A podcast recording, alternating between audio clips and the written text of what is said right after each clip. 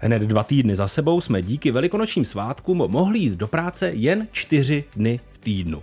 Vyzkoušeli jsme si tak něco, co testuje řada měst i zemí po celém světě. Čtyřdenní pracovní týden je stále častěji tématem, především v technologickém sektoru, když právě rozvoj technologií nahrazuje postupně pracovní lidskou sílu.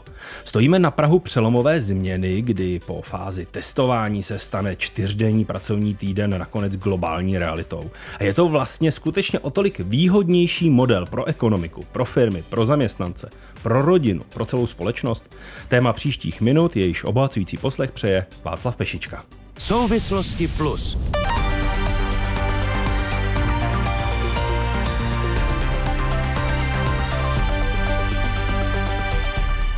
A našimi hosty jsou ve studiu, s námi je Jan Klusoň, který šéfuje československé divizi mediální platformy Welcome to the Jungle, jež pomáhá lidem zorientovat se na trhu práce a věnuje se poradenství v oblasti práce i kariérního růstu, především u mladých lidí. Dobrý den. Dobrý den. Také Jiří Halberštát pracuje ve společnosti Manpower Group, která se zabývá eh, pracovním trhem a to od roku 2003, tedy 20-letá zkušenost s personalistikou. Aktuálně je manažer náboru a marketingu zodpovědný za náborovou strategii, marketing a analýzu trhu práce. Dobrý den, vítejte ve studiu. Dobrý den. A po linkách zdravím Jakuba Rákosníka, historika, který vyučuje na Filozofické fakultě Univerzity Karlovy sociální politiku a hospodářské dějiny. Specializuje se na hospodářské a sociální dějiny 19. a 20. století a zaměřuje se na problematiku velké hospodářské krize minulého století a také na tématiku sociálního státu od jeho počátku až do současnosti. Vítejte. Dobrý den. Pánové, čtyřdenní pracovní týden. Je to podle vás iluze, zbožné přání, blízká, vzdálená budoucnost, pane Klusoni? Já si upřímně myslím, že to je budoucnost práce. Z mého pohledu, protože vidím, že se to postupně posouvá, takže věřím, že tady to jednou nastane a stane se standardem. Pane Halberštáte, jak vy vidíte čtyřdenní pracovní týden?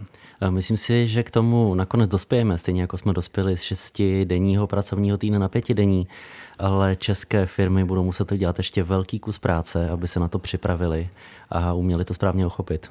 O tom velkém kusu práce bude dnes eh, podstatná část našeho povídání. Eh, Jakube Rákosníku, co vytane na mysl vám, když uslyšíte čtyřdenní pracovní týden? Je to něco, co máme brát vážně?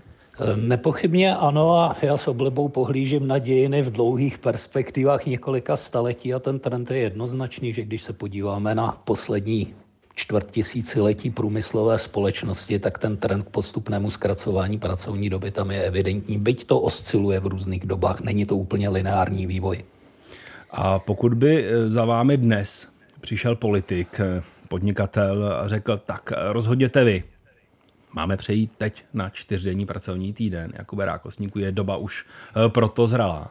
Já si osobně myslím, že klidně zralá už může být, ale přesto bych řekl, že dnes ještě není ten den, kdy by stát do toho měl regulačně vstoupit a spíše bych si to nechal být politikem na později. Ono v okamžici, kdy přijde nějaká hlubší krize, tak ten konsenzus se bude hledat daleko snadněji a je to i určitý trumf do krizových situací, kdy ten stát může aktivně vstoupit a udělat něco, co je viditelného, čím si může získat ta vláda popularitu. Čili nespěchal bych s tím. Eh, Jiří Halberštáte, když my se podíváme teď na trh práce a řekneme si, přišel by eh, za námi, dejme tomu, svaz průmyslu a dopravy, přední český zaměstnavatel a odboráři a řekli, my bychom chtěli zavést čtyřdenní pracovní dobu. Eh, řekl byste jim jasně, je to skvělý nápad, anebo byste řekl, podívejte se, je tady ještě spousta rizik, zvažte to. Myslím si, že je to aktuálně vhodné pro firmy, které jsou na to připraveny a mají o to zájem, protože je potřeba, aby v těch firmách byla správně nastavená firmní kultura, eh, aby manažeři na všech úrovních dokázali eh, správně pracovat se svými týmy, vyhodnocovat jejich úkoly, zadávat je. Pokud v té firmě není správně nastavená ta kultura důvěry, z obou stran, jak zaměstnanců, tak zaměstnavatelů, tak by to, myslím, nedopadlo dobře. Takže zatím bych to nechal na dobrovolné bázi. Eh, myslím, že v té firmní kultuře v celé řadě firm eh, musíme ještě postoupit mnohem dál. Jan Klusoň přikivuje, takže co byste doplnil, eh, kdybych byl manažerem velké společnosti a řekl, chci čtyřdenní pracovní týden, protože se mi to líbí?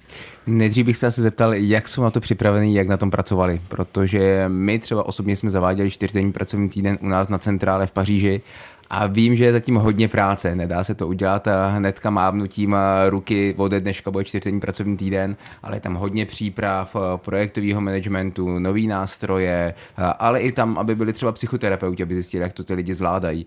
Takže rozhodně by jsem se o toho nehrnul zrychle, ale nechal bych to spíš na ty firmy, ať si sami rozhodnou, jak jsou připraveni. Pojďme u toho zůstat, protože moje další otázka nemůže být jiná, jak velká je to vlastně změna čtyřdenní pracovní týden. Spousta lidí eh, to vidí jako něco, co je úplně eh, zásadní změna a podstatná část lidí, především v technologickém sektoru, řekne, vlastně se pro mě až tak nic moc nezmění, protože už dnes mám home office a eh, mám flexibilní pracovní dobu, tak si to jenom tak nějak zhustím, přeskládám. Vy jste zmínil některá opatření, která se musela udělat ve vaší centrále. Eh, jak to tedy je složité připravit se, pojďme být konkrétnější, na přechod na čtyřdenní pracovní týden? My jsme technologická firma, takže tam to nebylo tak náročné. Umíme pracovat na dálku jakoby standardně už před covidem, máme velkou flexibilitu, nebylo to tak náročné pro nás. V některých odvětvích si ukážu představit, že to bude mnohem složitější, ale záleží, jak to i firma uchopí. Někde uchopí čtyřdenní pracovní týden tak, že ty lidi si stejně musí odpracovat 40 hodin týdně za čtyři dny, což pro mě osobně si myslím, že není ten správný krok to zhustit a převádět víc stresu těch čtyř dní.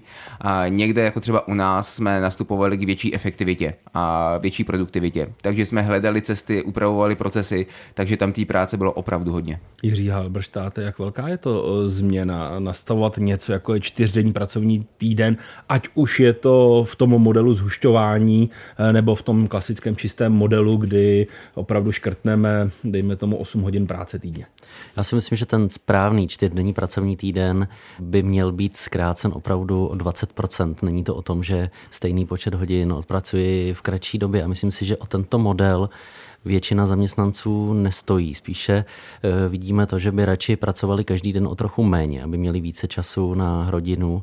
Eh, Takže například 6-hodinová pracovní doba, pokud počítám eh, správně. Například. A myslím si, že to, co je vlastně aktuálním hlavním požadavkem zaměstnanců, eh, je to, aby měli možnost volby, aby si mohli individuálně nastavit podmínky, jaké jim vyhovují. Takže eh, možná ten čtyřdenní pracovní týden by nevyhovoval každému, rozhodně ne v té v té verzi eh, pracovat 10 hodin, 4 dny a, a potom jít ještě v pátek někam na brigádu. Eh, Jakube Rákosníku, vy už jste to připomněl, my už jsme zkracování pracovní eh, doby zažili, dokonce je to nedávno v, naší historii, je to v roce 1968, tedy v polovině minulého století, tehdy se ještě pracovalo v sobotu a pak přišla ta změna na konci roku 1968.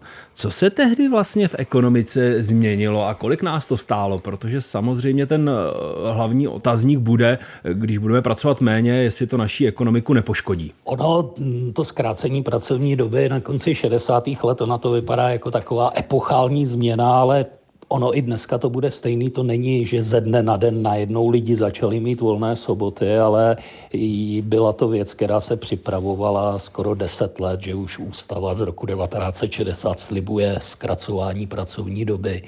A v v 660. zkrátí ze 46 na 44 a pak to zkracuju dál v tom 68. čili navíc se to liší v jednotlivých odvětvích, takže to nebylo, že by ze dne na den najednou se celé společnosti změnil pracovní týden, takže proto ani v těch pramenech vlastně to není uh, shledáváno jako nějaký klíčový mezník, protože ta transformace byla uh, pozvolná. Jo, a tím se to, tomu i ta ekonomika vlastně mohla relativně při přizpůsobit. Ostatně vidíme to pak v těch 70. letech, kdy to Československo kdy na západě začne ropná krize, tak vlastně to Československo v 70. letech celkem jako prosperuje a ty velké ekonomické problémy potom přicházejí až po roce 1979. Takže bezprostřední otřes to rozhodně nespůsobilo. Byla to tedy očekávaná eh, změna, ale my jsme v roce 1968 samozřejmě prožívali velmi divoké období. Eh, v Česku úřadovala okupační vojska, nálada ve společnosti byla ponurá a napjatá. Eh, souviselo to zavedení v tom datu v roce 1968 právě s tou ponurou náladou, tedy že komunistická moc eh, si řekla, tak eh, lidé jsou naštvaní, slabě řečeno, tak jim eh, dáme něco, co jsme jim slíbili už dlouho a ukážeme, že vlastně ten komunismus funguje. Je to spíš jenom náhodná koincidence, že to takhle vyšlo časově, ale jinak to spolu vůbec nesouvisí, protože ta vyhláška ministerstva je vydaná v červnu 1968, kdy jako ještě ani v Sovětském svazu si nejsou jistí, jestli půjdou tedy tou cestou vojenské intervence, takže to jsou na sobě naprosto nezávislé procesy.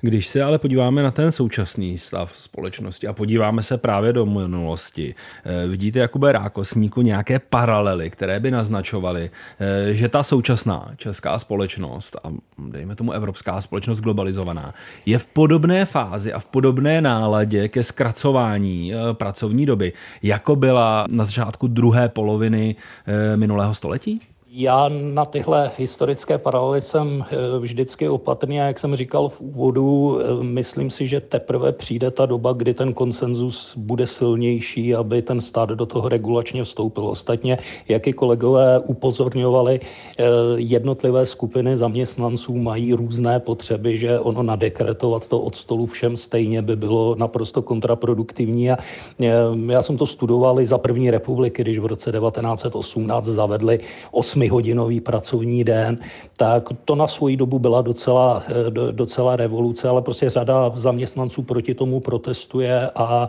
eh, nechtějí ho, protože chtějí ten čas radši věnovat vydělávání peněz.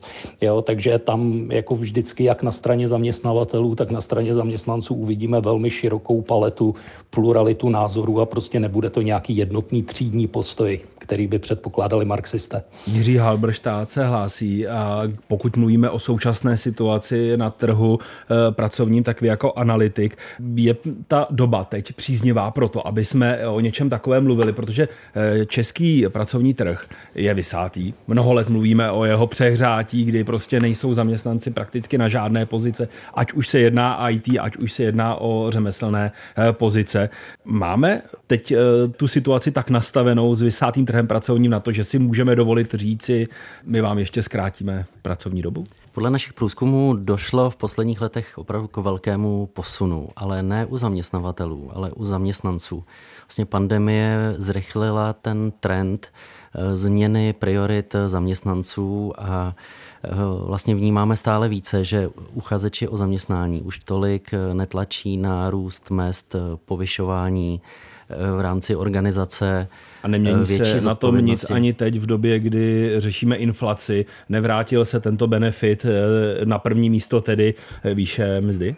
Ehm, myslím si, že ne úplně. Snaží se zaměstnanci využít eh, tu, tu situaci a to, že se všude zdražuje k tomu, aby více tlačili na zaměstnavatele a chtěli, chtěli přidat peníze. Ale to, co je hlavním trendem aktuálně, je to, že lidé chtějí mít více duševní pohody, mnohem více trpí syndromem vyhoření, necítí se v práci tolik ocenění a motivování.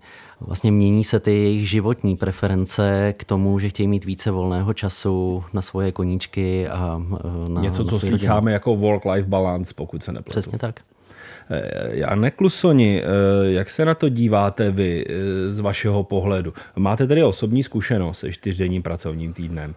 Je to něco, co si vlastně zaměstnanci nemusí přát? Jak jsme slyšeli Jakuba Rákosníka v roce 1918 zaměstnanci nebyli příliš spokojení se zkrácením pracovní doby, protože si prostě chtěli vydělat více. Záleží. My jsme dělali teď průzkum s agenturou Ipsos v únoru letošního roku. Tam vychází vychází, že stále výška mzdy je pro zaměstnance momentálně nejdůležitější i pro to, jak se zdražuje, protože byla nejistá doba, tak hledají nějaké jistoty.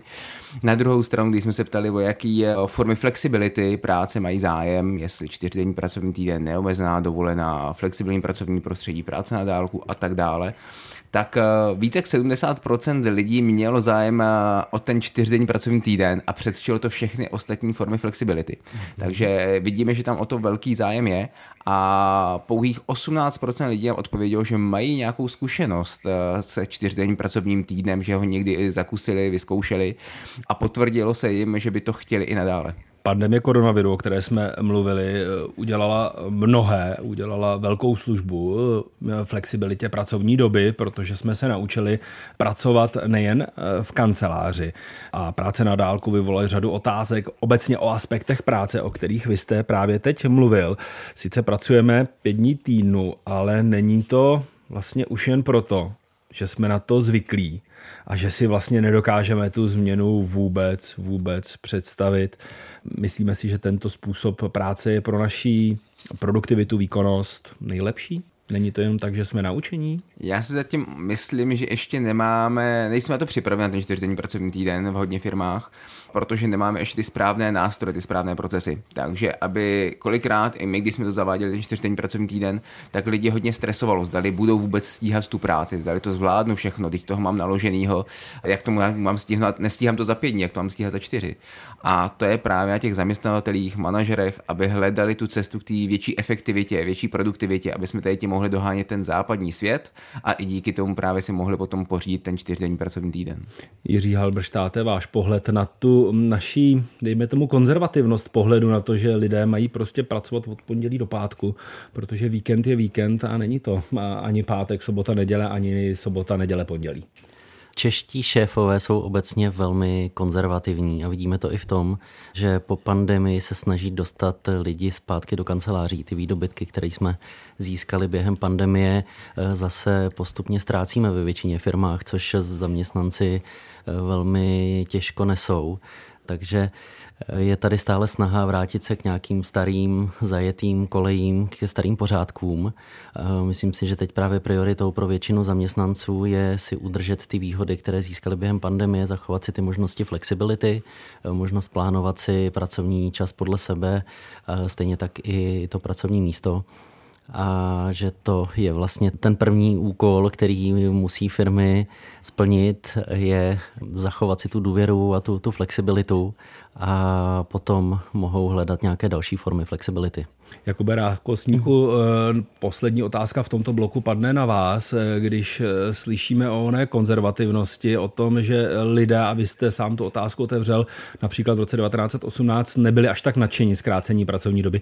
Jak dlouho v historii trvalo, než jsme si zvykli na to, že například po roce 1968 nechodíme v sobotu do práce a vlastně jsme se naučili žít v sobotu jinak než prací? No tak eh, vidíme z těch dějin 70. let, že eh, obyvatelstvo se tomu eh, velmi snadno a rychle přizpůsobilo a nastal ten boom éry českého či československého chataření. Nedávno jsem jedné knize narazil na zajímavý údaj, že v těch 70. letech vlastně dvě třetiny Pražáků, neznamená, že vlastní chalupu, ale že na tu chalupu můžou někam jezdit a ty dobové sociologické výzkumy ukazují, že v 70. letech průměrní obyvatelé Prahy trávili zhruba 100 dní na chatách v tom roce, jo, což je obrovské číslo. Jo, takže myslím si, že to přizpůsobení volného času bude podstatně snadnější, než, jak říkali kolegové, to přizpůsobení vnitrofiremního života a bude se to hodně odvíjet jedno odvětví od jiného, že se to bude lišit. Jako prákosník ve studiu přikyvuje Jan Klusoň i Jiří Halberštát. Posloucháte Souvislosti Plus, diskuzi, která vnáší do problémů jasno. Poslechněte si je také na webu plus.rozhlas.cz, v aplikaci Můj rozhlas a v dalších podcastových aplikacích. A dnes se věnujeme možnostem, které nabízí tzv. čtyřdenní pracovní týden, který se v řadě měst a zemí už několikrát testoval. A tento týden jej kompletně začala testovat španělská Valencie.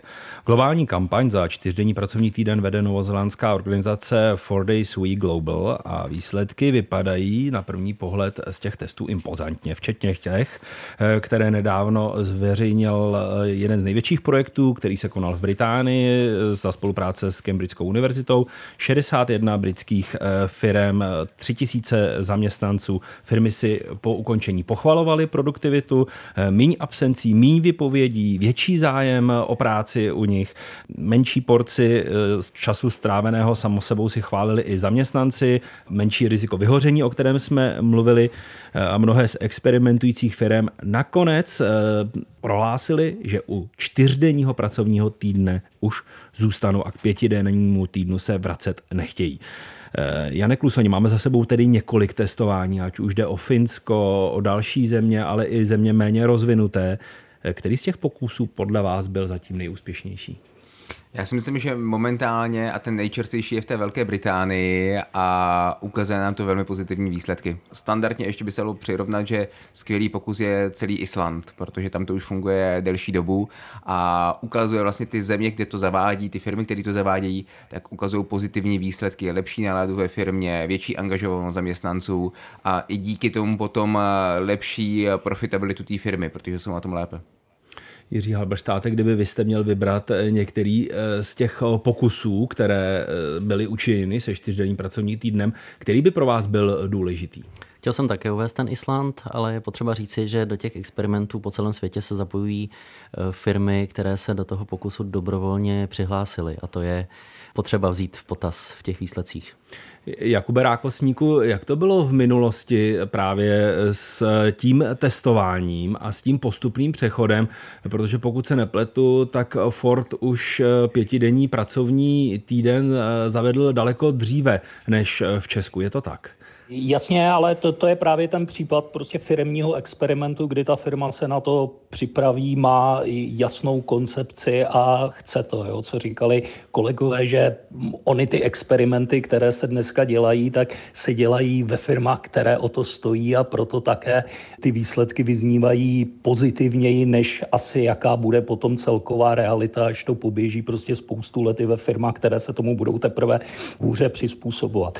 Nicméně zrovna ten Ford je mm, jako dobrý příklad zmíněný, protože ono to ta jeho změna zaprvé začala být velmi rychle kopírována i e, dalšími, dalšími podnikatelskými subjekty a v sociologii se běžně potom od 40.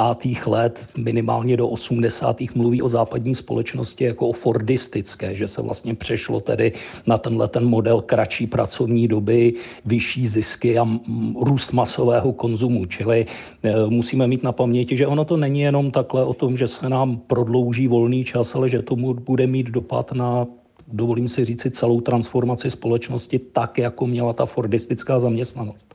A byly ty příklady z těchto firm, z těchto velkých firm, eh, tím tahounem eh, té změny, nebo až v případě, kdy některé celé ekonomiky přešly na pětidenní eh, pracovní týden a ukázalo se, že to funguje, že to jde, tak vlastně nastala ta globální změna, že daleko víc států se přizpůsobovalo.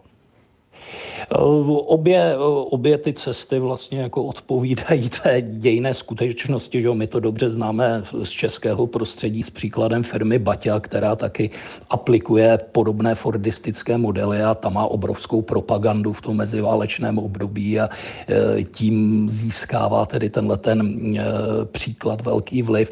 Čili obvykle tak jako dneska mm, ty změny probíhají tak, že nejprve se to experimentuje na úrovni firm a teprve pak se může jako přejít na mezinárodní úroveň a pokusit se regulovat třeba v rámci Mezinárodní organizace práce, tak jako to udělali v roce 1919 s Mezinárodní konvencí o 8-hodinové pracovní době.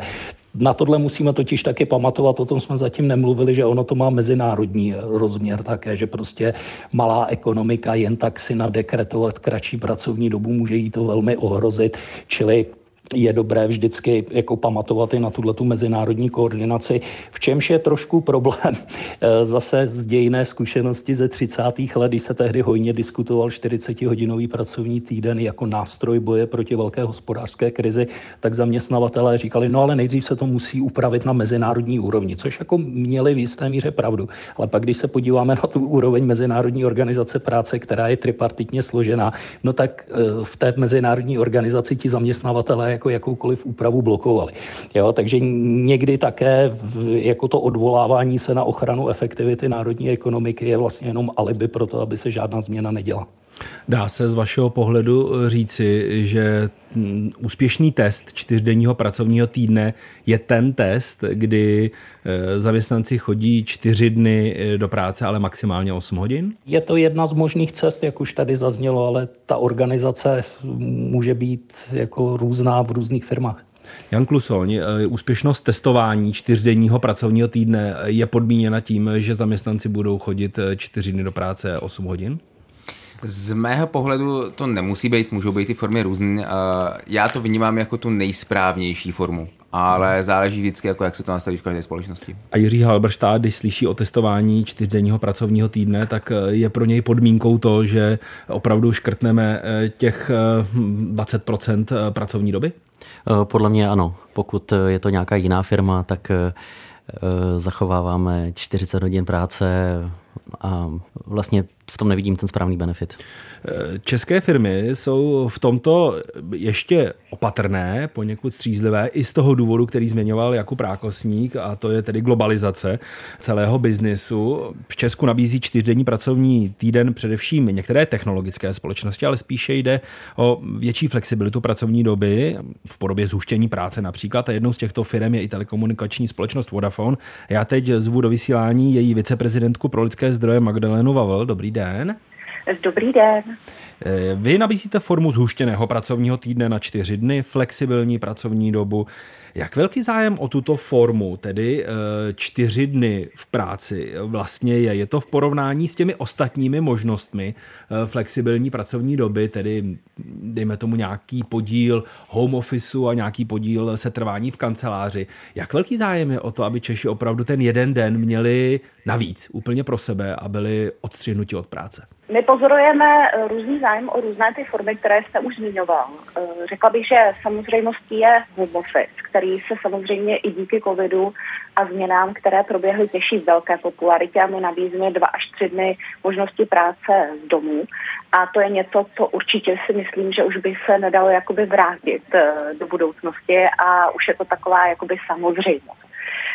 Druhý největší zájem, musím říct, že jsou spíše částečné úvazky, že to nutně nemusí být čtyři dny v týdnu, ale je to zkrácená pracovní doba. A jenom pro příklad eh, my nabízíme všechny pozice na plný i částečný úvazek na trhu a máme 21% nástupů každý rok eh, na částečný úvazek, takže vidíte, že ten zájem je velmi vysoký a třetina z toho jsou muži což eh, ukazuje, že eh, se to netýká jenom maminek na mateřské, jak by člověk mohl předpokládat, ale zájem o to je i od expertů jiných profesí a podobně.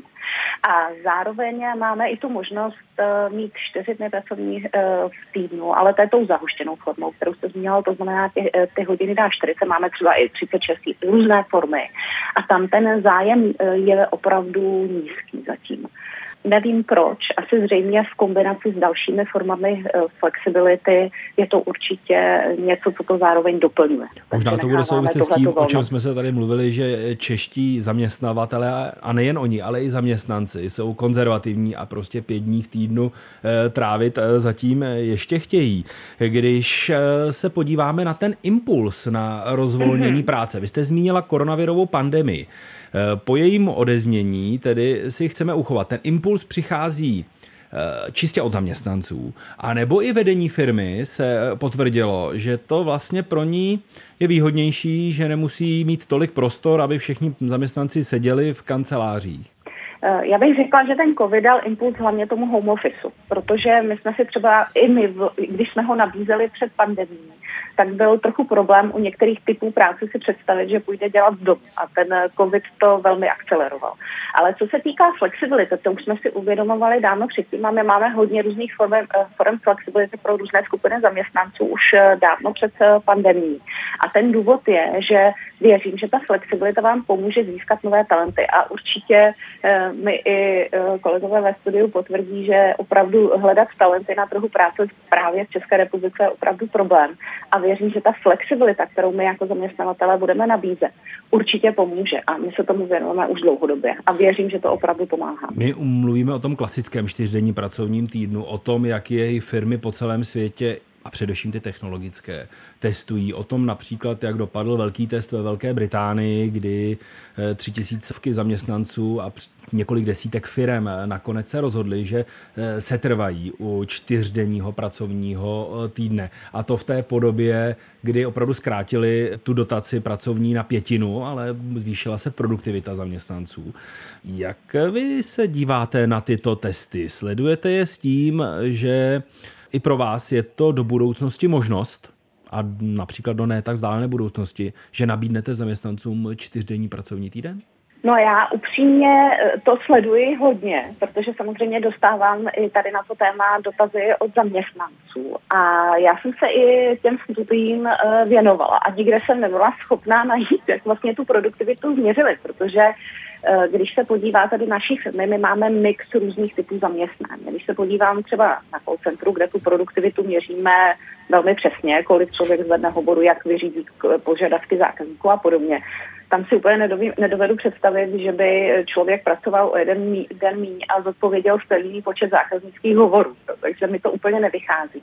A ve zbytku firmy si myslím, že by bylo náročnější tu produktivitu měřit. A pokud se bavíme o obavách firm, tak to je třeba moje obava, jak bychom eh, dovedli jakoby zajistit to, že ta produktivita tam opravdu bude, neohrozíme uh, výsledky firmy, spokojenost zákazníků, servis a produkty, které jim dodáváme ve stejné kvalitě a zároveň nezvýšily neúměrně náklady, tak aby to tu firmu zatěžovalo. A to si myslím, že jsou obavy, se kterými budeme muset pracovat, ale jsme na začátku cesty a myslím si, že to téma je určitě zajímavé. Já si ještě pamatuju, když jsem byla hodně malá, že bývaly i jsem tam pracovní soboty.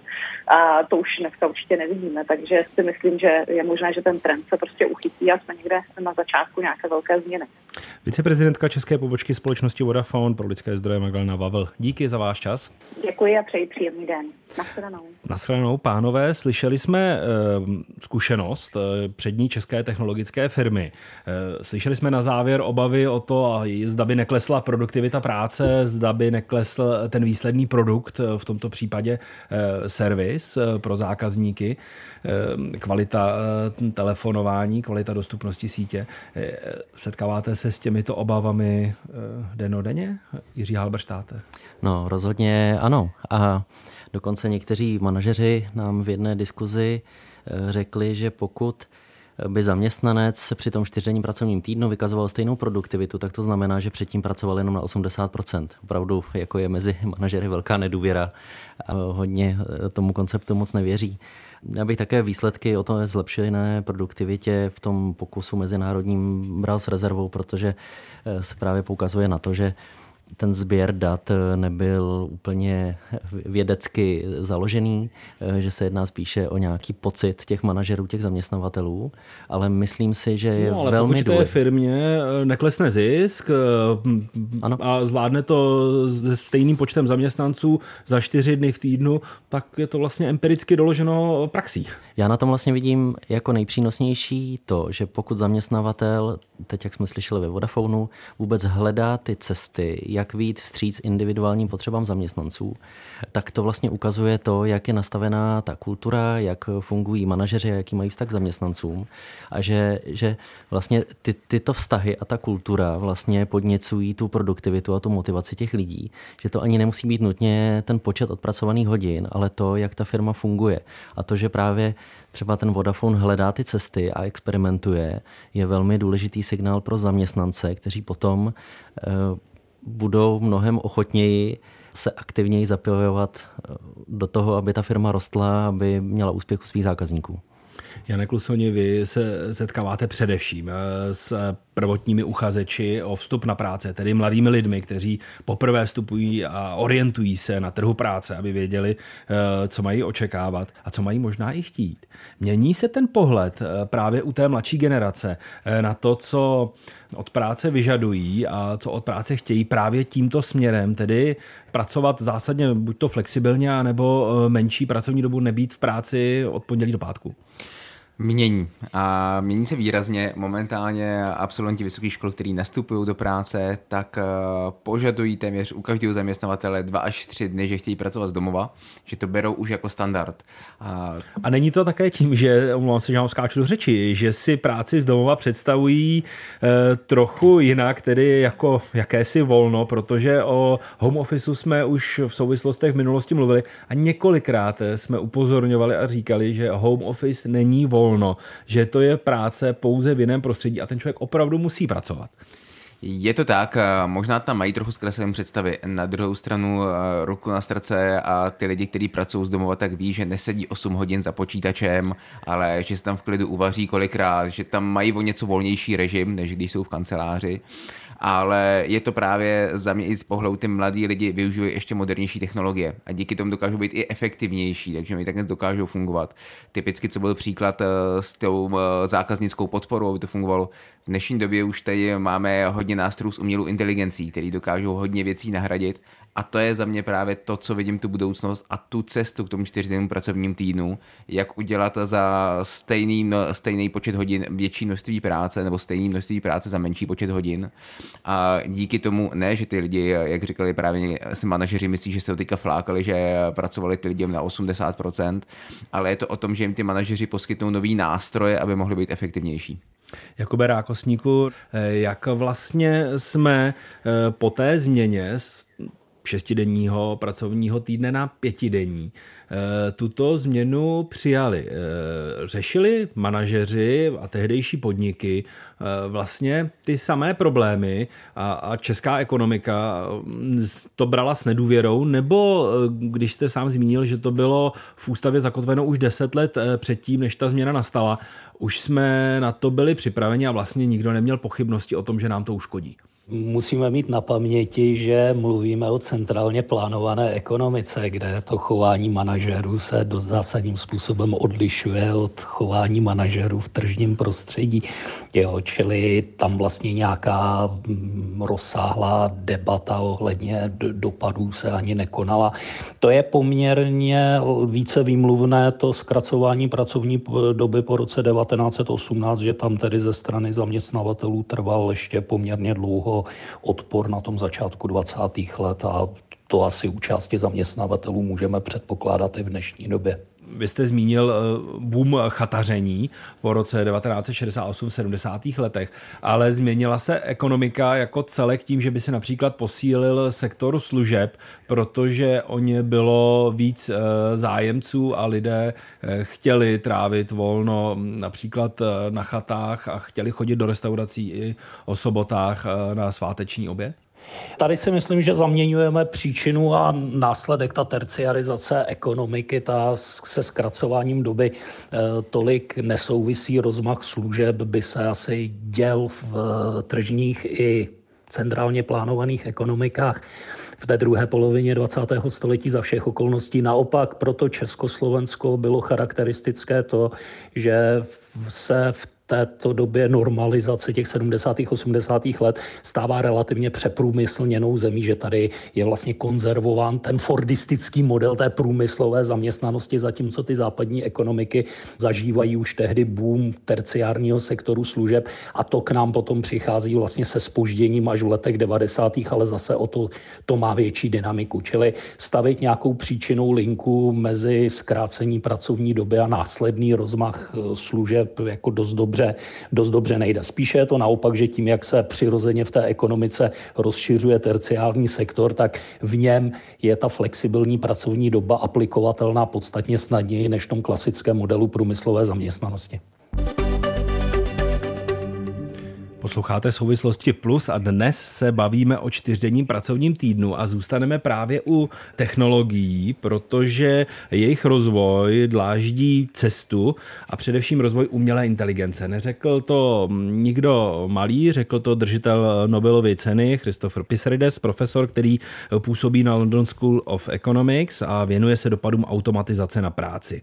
Ten upozorňuje, že právě umělá inteligence a její nástup v mnoha oborech výrazně zvýší produktivitu a čtyřdenní pracovní týden, se kterým firmy experimentují nyní, eh, bude využívat právě toho, že nové technologie výrazně uberou práci eh, lidem.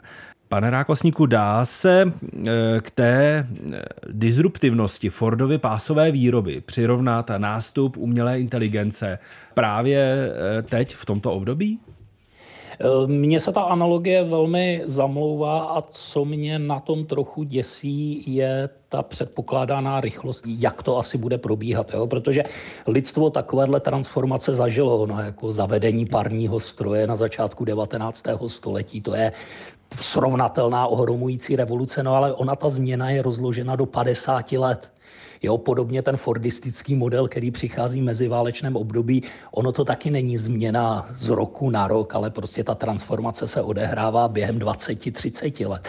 Jo, zatímco v tom 21. století s tím nástupem umělé inteligence evidentně ta dynamika změny bude podstatně rychlejší a tam se trošku obávám, nakolik vlastně ta politická scéna dokáže dostatečně rychle na ty změny reagovat. Ostatně těch alarmistických, pesimistických perspektiv, jak může být umělá inteligence destruktivní v budoucnu, je poměrně hodně. Čili jsem příznivce a považuji to za dobrou cestu, ale velmi riskantní, ale každá takováhle změna je spojena s riziky a i parní stroje vyvolaly prostě obrovské sociální bouře, jo, podobně změny zaměstnanosti v meziválečném období. Když se podíváte na velkou hospodářskou krizi, no tak to je éra mohutných masových protestů, čili na tohle se musíme připravit, že s velkou pravděpodobností jako to nebudeme zvládat tak hladce, protože ani v minulosti to hladce nešlo.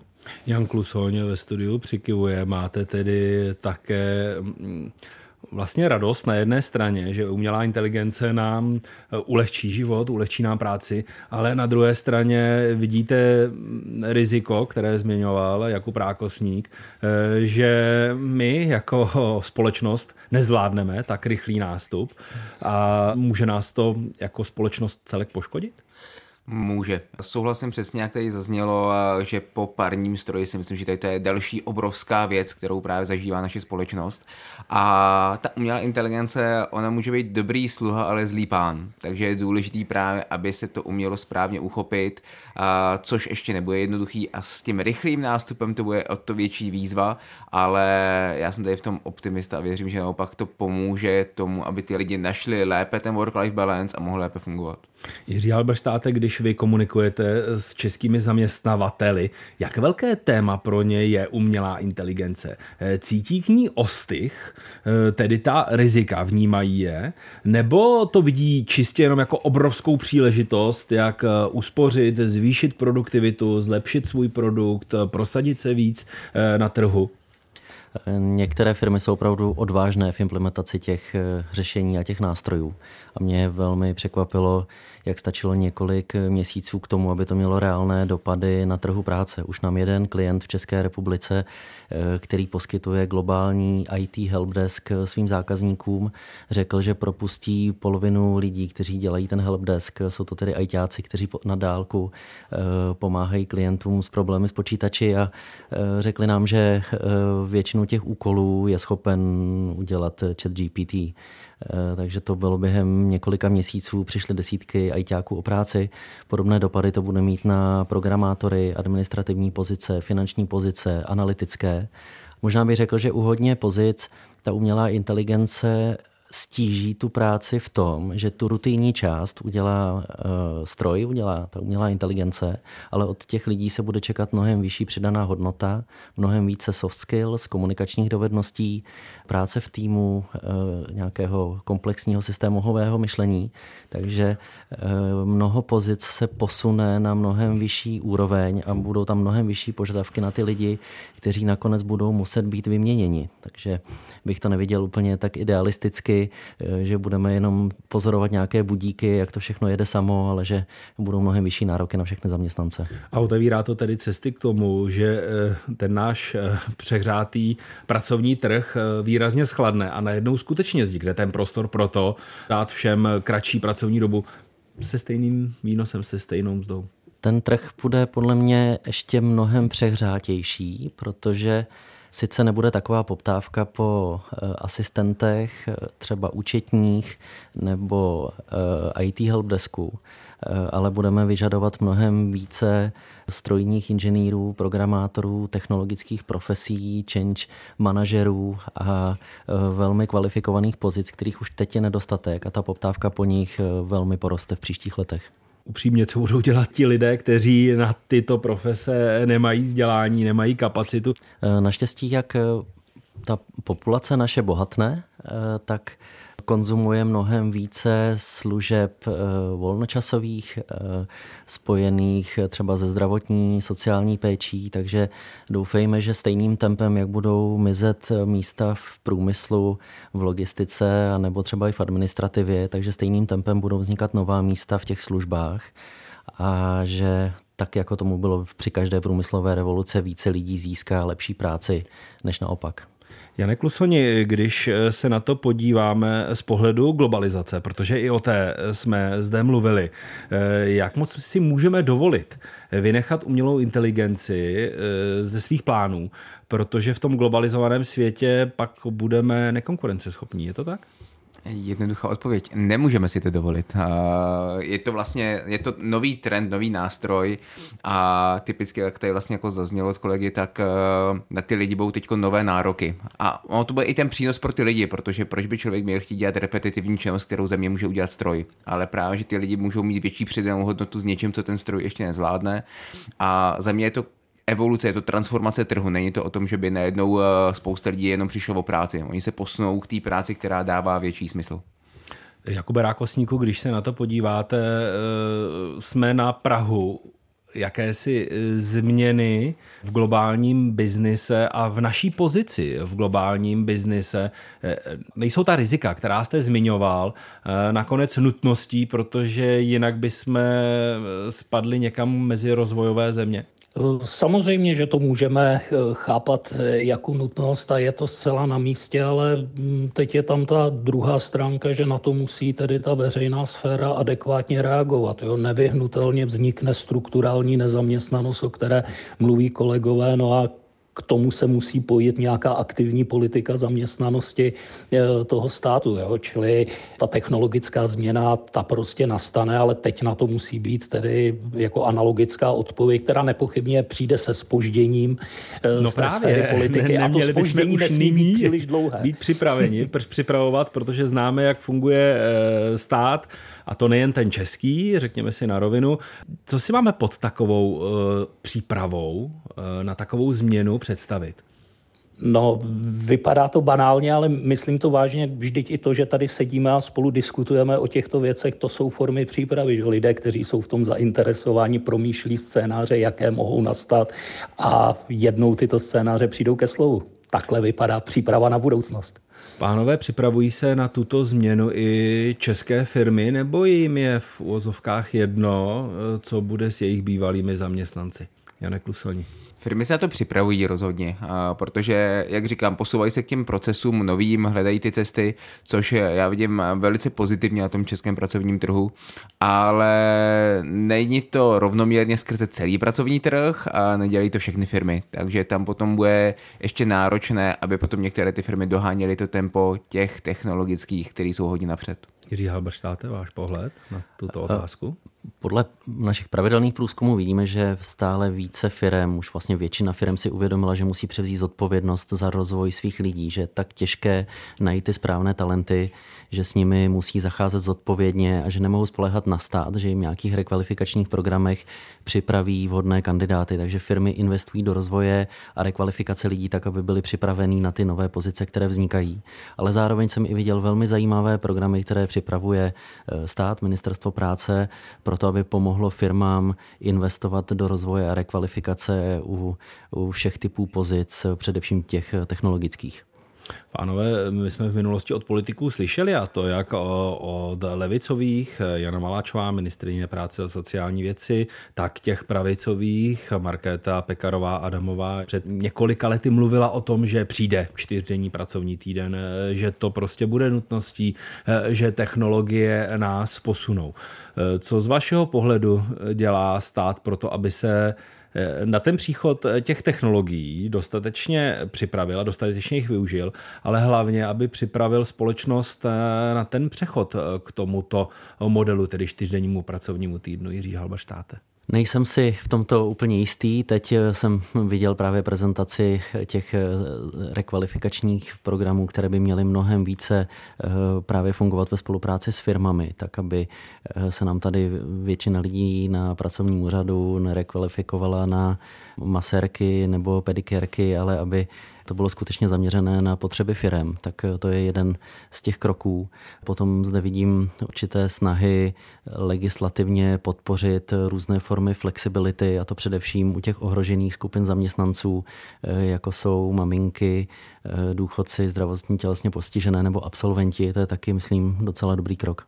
Jakube Rákosníku, když se tedy podíváme do minulosti, jak se eh, tehdejší elity politické, ať už je to v Československu tehdejším nebo jinde po světě, věnovali právě tomu, jak tu změnu vyřešit, jak ji podpořit, eh, tedy ať je to zkrácení pracovní doby na začátku 20. století, anebo na začátku druhé poloviny eh, zkrácení do konce pracovního týdne. Ten mnou použitý pojem aktivní politika zaměstnanosti, on je poměrně mladý mladého data ty státy v minulosti jednali spíše reaktivně, že vzniknul problém a teprve dodatečně tedy se ho snažili řešit a nějaká dlouhodobě koncepční politika zaměstnanosti tu tam vlastně v meziválečném období nenajdeme a v té centrálně plánované ekonomice to je zase jako úplně specifický model, který nás asi v tuto chvíli ani nemusí, nemusí zvlášť zajímat.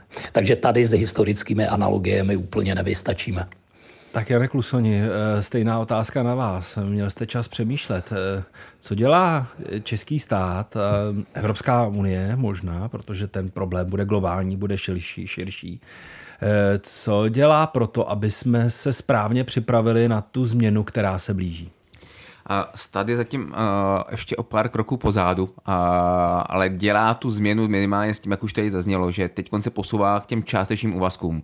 Takže chce podpořit tu větší flexibilitu, chce ukázat vlastně i ty možnosti práce z domova a tak dále. Takže tam se posouváme tady v těch krocích a už začíná i jednat se zástupci technologických firm, aby věděl, měl nějak přehled o tom, co se děje a otvírá už tady to téma, jak tady vlastně i zaznělo, že už se o tom v politice baví, o tom čtyřdenním pracovním týdnu, že to nastane. Takže minimálně aspoň je dobré, že už tady to téma nějak vnímají, ale že by tam bylo nějak extrémně aktivní zapojení, to zatím ještě nehrozí. Dost často tady eh, zmiňujeme citát eh, z Zimmermanu a není to málo, ale eh, přidám ještě jiný citát, a to významného anglického ekonoma Johna Maynarda Keynese. Ten v roce 1930 v eseji ekonomické vyhlídky našich vnoučat napsal, že v důsledku hospodářského růstu budou lidé ve vyspělých zemí za 100 let, tedy v roce 2030, pracovat pouze 15 hodin týdně a bude se jim žít lépe. Máme přes 90 let od té doby, co se to napsal. Dá se s jistou odpovědět, že opravdu nebudeme pracovat 15 hodin týdně a dá se s jistotou říct, že žijeme lépe. Janek Lusoni, za jak dlouho se stane čtyřdenní pracovní týden realitou, jestli vůbec, co o tom rozhodne? Já osobně vidím, že před covidem začala vlastně jaká ta flexibilita práce, práce z domova už u těch technologických firm jakoby standardem se stávalo. Podle mě takhle se nastane i ten čtyřdenní pracovní týden. První firmy to testují a postupně to začne přebírat celý trh. A osobně to vidím, že by se tak mohlo stát i možná do nějakých deseti let, věřím tomu. Jiří Halberštát, jaký dává on horizont, kdy bude čtyřdenní pracovní týden, většinovou realitou. V České Spíše republice. bych to viděl na 20 let. A ze zkušenosti historické, Jakub Rákosník, jak dlouho může taková změna trvat, když eh, jsme mluvili o tom, jak eh, právě umělá inteligence a ten její nástup a ta rychlost vlastně akceleruje ty změny, které trvaly v minulosti desítky let? Eh, já bych si dovolil ještě vedle toho, na což taky odpovím, teda reagovat na toho Kínce. On často bývá kvůli tomuto eseji znevažován a vysmíván, ale když se nad tím zamyslíme, co on předpovídá, teď ono to vůbec není není hloupé. Jo, že v tom roce 2030 Jo, životní úroveň bude osminásobně vyšší než v době, kdy on psal. Čili když se nad tím zamyslíme, skutečně každý z nás si může dovolit pracovat 15 hodin denně, aby měl o poznání vyšší životní úroveň, než měli ti tehdejší předkové s tehdy velmi omezenými možnostmi spotřeby. Že to nebude odpovídat našim dnešním standardům, co jako považujeme za normální, je druhá věc, jo, ale jinak ta jeho predikce, ona není tak chybná, jak se na první pohled může může zdát. No a jinak teda přímo k té vaší otázce, na tu budoucnost my historici nemáme předpovídat budoucnost. A osobně si myslím, neřeknu ani 10, ani 20 let, ale že ono bude záležet na tom, zda se dostaví nějaká hluboká krize. Jo, jako byla krize po roce 2008 nebo e, krize, jakou způsobila pandémie na trhu práce a pokud budeme konfrontováni s nějakým takovýmhle fundamentálním otřesem, tak pak ta změna bude velmi rychlá. Historik Jakub Rákosník, já děkuji za vaši účast v našem pořadu. Děkuji. E, ve studiu se mnou byl také Jan Klusoň e, z Welcome to the Jungle. Děkuji. A Jiří Halberštát ze společnosti Manpower Group. Děkuji, nashledanou. A obohacující poslech dalších pořadů přeje Václav Pešička.